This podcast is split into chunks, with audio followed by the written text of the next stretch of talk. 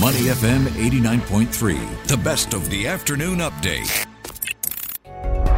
Money in the market on Money FM 89.3.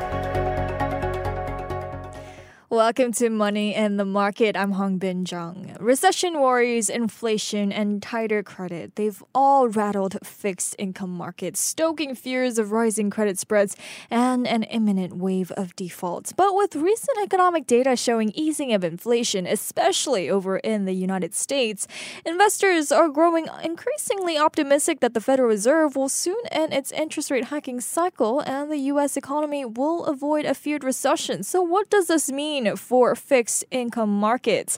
Well, to find out more, joining us on the phone today is Carol Lye, who is the Associate Portfolio Manager and Senior Research Analyst at Brandywine Global Investment Management. Carol, welcome back to the show. Hi, thank you, Hongbin, for inviting me back to this program. Thank you for joining us again. Well, Carol, you know, global stock markets, they've seen a rally in the first half of the year. But how have fixed income markets performed on the back of this? Right. The the first half of this year has seen two broad macro themes really coming through. The first being global inflation is deflating, and the second that global growth is heading towards a soft landing instead of a recession. Um, this is what some would call an immaculate disinflationary environment.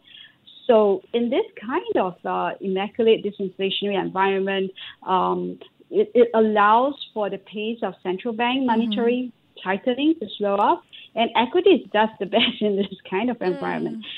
Now, as for fixed income markets, uh, I would break it down into developed markets and emerging markets mm-hmm. fixed income. Now, for the first, the developed markets fixed income led by tre- U.S. Treasuries have actually been somewhat range bound this year, mm-hmm. as it has been pulled between weaker inflation but yet still relatively stable growth. Mm. Now, in contrast, emerging market fixed income has done very well, uh, especially in Latin America and Eastern Europe, where central banks in those countries were the first to hike.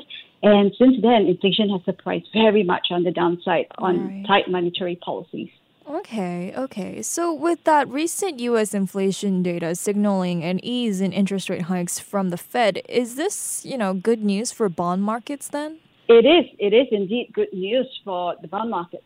Right. The the recent U.S. inflation mm. data does seem to suggest that sticky core services inflation is perhaps transitory. So mm. we could very much be in a new regime where core services inflation is slowly moving back to its pre-pandemic um, growth rates of between 0.1 to 0.2 percent month on month. Mm-hmm. Now, such a move would help core inflation to get nearer towards the two to three percent Fed target rate by the first half of next year. Mm-hmm. And in that kind of scenario where inflation is able to move to, towards the Fed target rate, it does allow for the Fed to back off from rate hikes, therefore benefiting bonds. Mm, okay, okay. And also earlier this year, you know, markets they've responded warmly to China's easing of its zero COVID mm. policy, but that optimism quickly mm-hmm. faded after numerous economic data out of China showed that, you know, its economy wasn't really recovering faster than it should have and it was was recovering slower than expected. So, with the latest GDP data confirming that slower recovery in China, is this, you know, not boding well for Asian fixed income hmm. markets? Right. Asian fixed income markets are driven by three factors. The mm-hmm. first being US Treasury rates, mm-hmm. the second, China rates, and mm-hmm. lastly, the country's own inflation and growth path. Mm-hmm. Now, this year has been somewhat positive for Asian fixed income uh, as disinflation has set in for Asian countries. U.S. Mm. Treasury rates have also been somewhat flat, so that helps on the margin.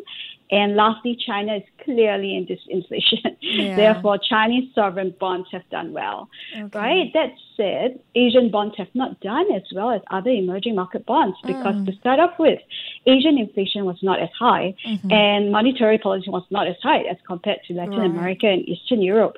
Therefore, as inflation and yields fell, gains on the upside were more limited. Mm-hmm. Now, at uh, Brandywine, our emerging market fund has done relatively well this year, given that we took advantage of the yields in Latin America and Eastern mm. Europe, and allocated to them late last year, and then while holding a relatively underweight position in Asian bonds. Mm-hmm. Okay, okay, but you know, China did you know signal its willingness for more fiscal stimulus, and of course, mm. a lot of investors are mm-hmm. watching mm. out for that as well. But if they do, you know deliver more fiscal stimulus, will that give a boost to Asian fixed income markets? Right. Well, China is signaling its willingness for more fiscal stimulus. What we at Brandywine expect is actually a more targeted kind of controlled stimulus approach. Mm-hmm. The current Chinese government's mandate is no longer about simply boosting growth, but it's about quality growth. Okay. Now, China does not want to repeat the mistake of massive fiscal stimulus, stimulus that will result in a buildup of debt. Mm-hmm. Um, and they also do not want stimulus to lead to uncontrolled inflation as seen in Western countries after the pandemic. Right. That said, China's growth has been weak and is in need of some kind of stimulus to boost consumption. They need to stabilize the property market and provide for more investments. So far, recent news from the PBOC and State Council are pointing in that direction, but mm-hmm. we are still awaiting more news from the Politburo meeting mm-hmm. later this month. Now, as for fixed income markets, Asian fixed income markets will probably like it that Chinese stimulus is not massive, mm-hmm. right, but targeted because it will not lead to runaway inflation. Okay. On the other hand, Asian currencies uh, will will benefit from uh, Chinese fiscal stimulus because mm-hmm. you know that would boost growth overall and that helps Asian currencies. Mm, okay, okay. And also, authorities over in China they also took a small step towards you know supporting the ailing property mm. market by extending loan relief for developers. What does this mean for then Chinese real estate bonds? That is right. Um, loan relief for developers has been extended. Mm-hmm. Um, however, while that helps at the margin, it is still somewhat insufficient because if you look at confidence among Chinese households, it is still extremely weak with mm-hmm. respect to buying property.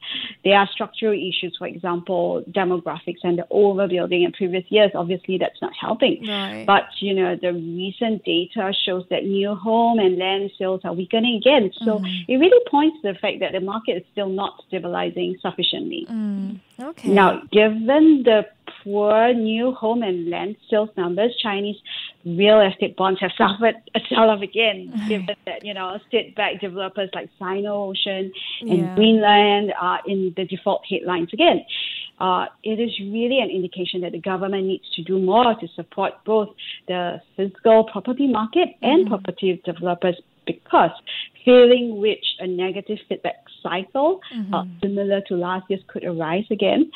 So this morning there was actually news that Chinese authorities are, you know, considering uh, easing home buying right. restrictions, such as easing first home buyer down payments in China's biggest cities so as to boost demand. So mm-hmm. hopefully that will help at the margin for some of these real estate okay. bonds. Okay, I see. But going forward though, Carol, what are some opportunities that lie ahead for Asian fixed income markets? We we have seen emerging market sovereign valuation spreads and Asian spread to treasuries compress after the rally in the first half of the year, mm-hmm. as you were mentioning earlier. Um, so Asian sovereign investment grade and higher ex-China property spreads mm-hmm. are now below the 35th percentile since 2010. Mm-hmm. So valuation is no longer cheap. Mm-hmm. But um, looking ahead, uh, the spreads could remain compressed especially if the global disinflationary backdrop mm-hmm. and the mm-hmm. soft landing in the U.S. economy holds. Overall, though, Asian yields will largely be driven by the direction of U.S. Treasuries, given the fact that valuation is no longer as cheap. Mm-hmm. Now, in the China high yield property bond space, that's a different story because mm-hmm. spreads have retraced back to its the mid of levels since last year. Right. These are bonds yielding more than like 4,000 basis points above treasuries. Mm-hmm. So the risk there is somewhat more idiosyncratic. Mm-hmm. Um, there are some opportunities for a retracement if the Chinese government comes up with a more elaborate support plan for property mm-hmm. and its developers. Okay, okay. So, Carol, before we let you go here, give me your outlook, your overall outlook on fixed mm. income for the weeks ahead. Mm. Right. We at Brandywine are pretty much excited over fixed income in the weeks and months ahead. Mm-hmm. Now, disinflation is probably setting into a new regime, which may give reason for the Fed to end rate hikes. Mm. But uh, monetary policy tightening over the past year has been massive. It's been 450 bips of rate hikes globally. Right. And while there seems to be nothing breaking at the moment since the March banking crisis, mm-hmm. we are still cautious over bouts of uh, stress in commercial real estate and potentially in corporates that have taken on too much debt. We are also watching very closely on credit growth mm-hmm. across different countries.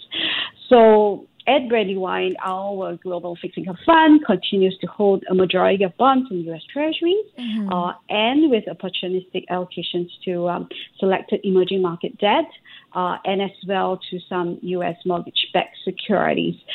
So bonds are, you know, definitely yielding more now compared mm. to two or three years ago. Mm. And therefore, we do think it is still a good diversifier to mm. equities. Okay. Hmm. Well, thank you so much, Carol, for your time and your insights today. Thank you. Thank you, Hongbin, for thank having you. me and it's a pleasure. Thank you. Have a great week ahead. We've been speaking with Carol Lye, who's the Associate Portfolio Manager and Senior Research Analyst at Brandywine Global Investment Management. I'm Hongbin Jeong, and this has been Money in the Market. Stay with Money FM 89.3. To listen to more great interviews, download our podcasts at awedio.sg or download the AWEDIO app. That's A W E D I O, AWEDIO at the App Store and Google Play.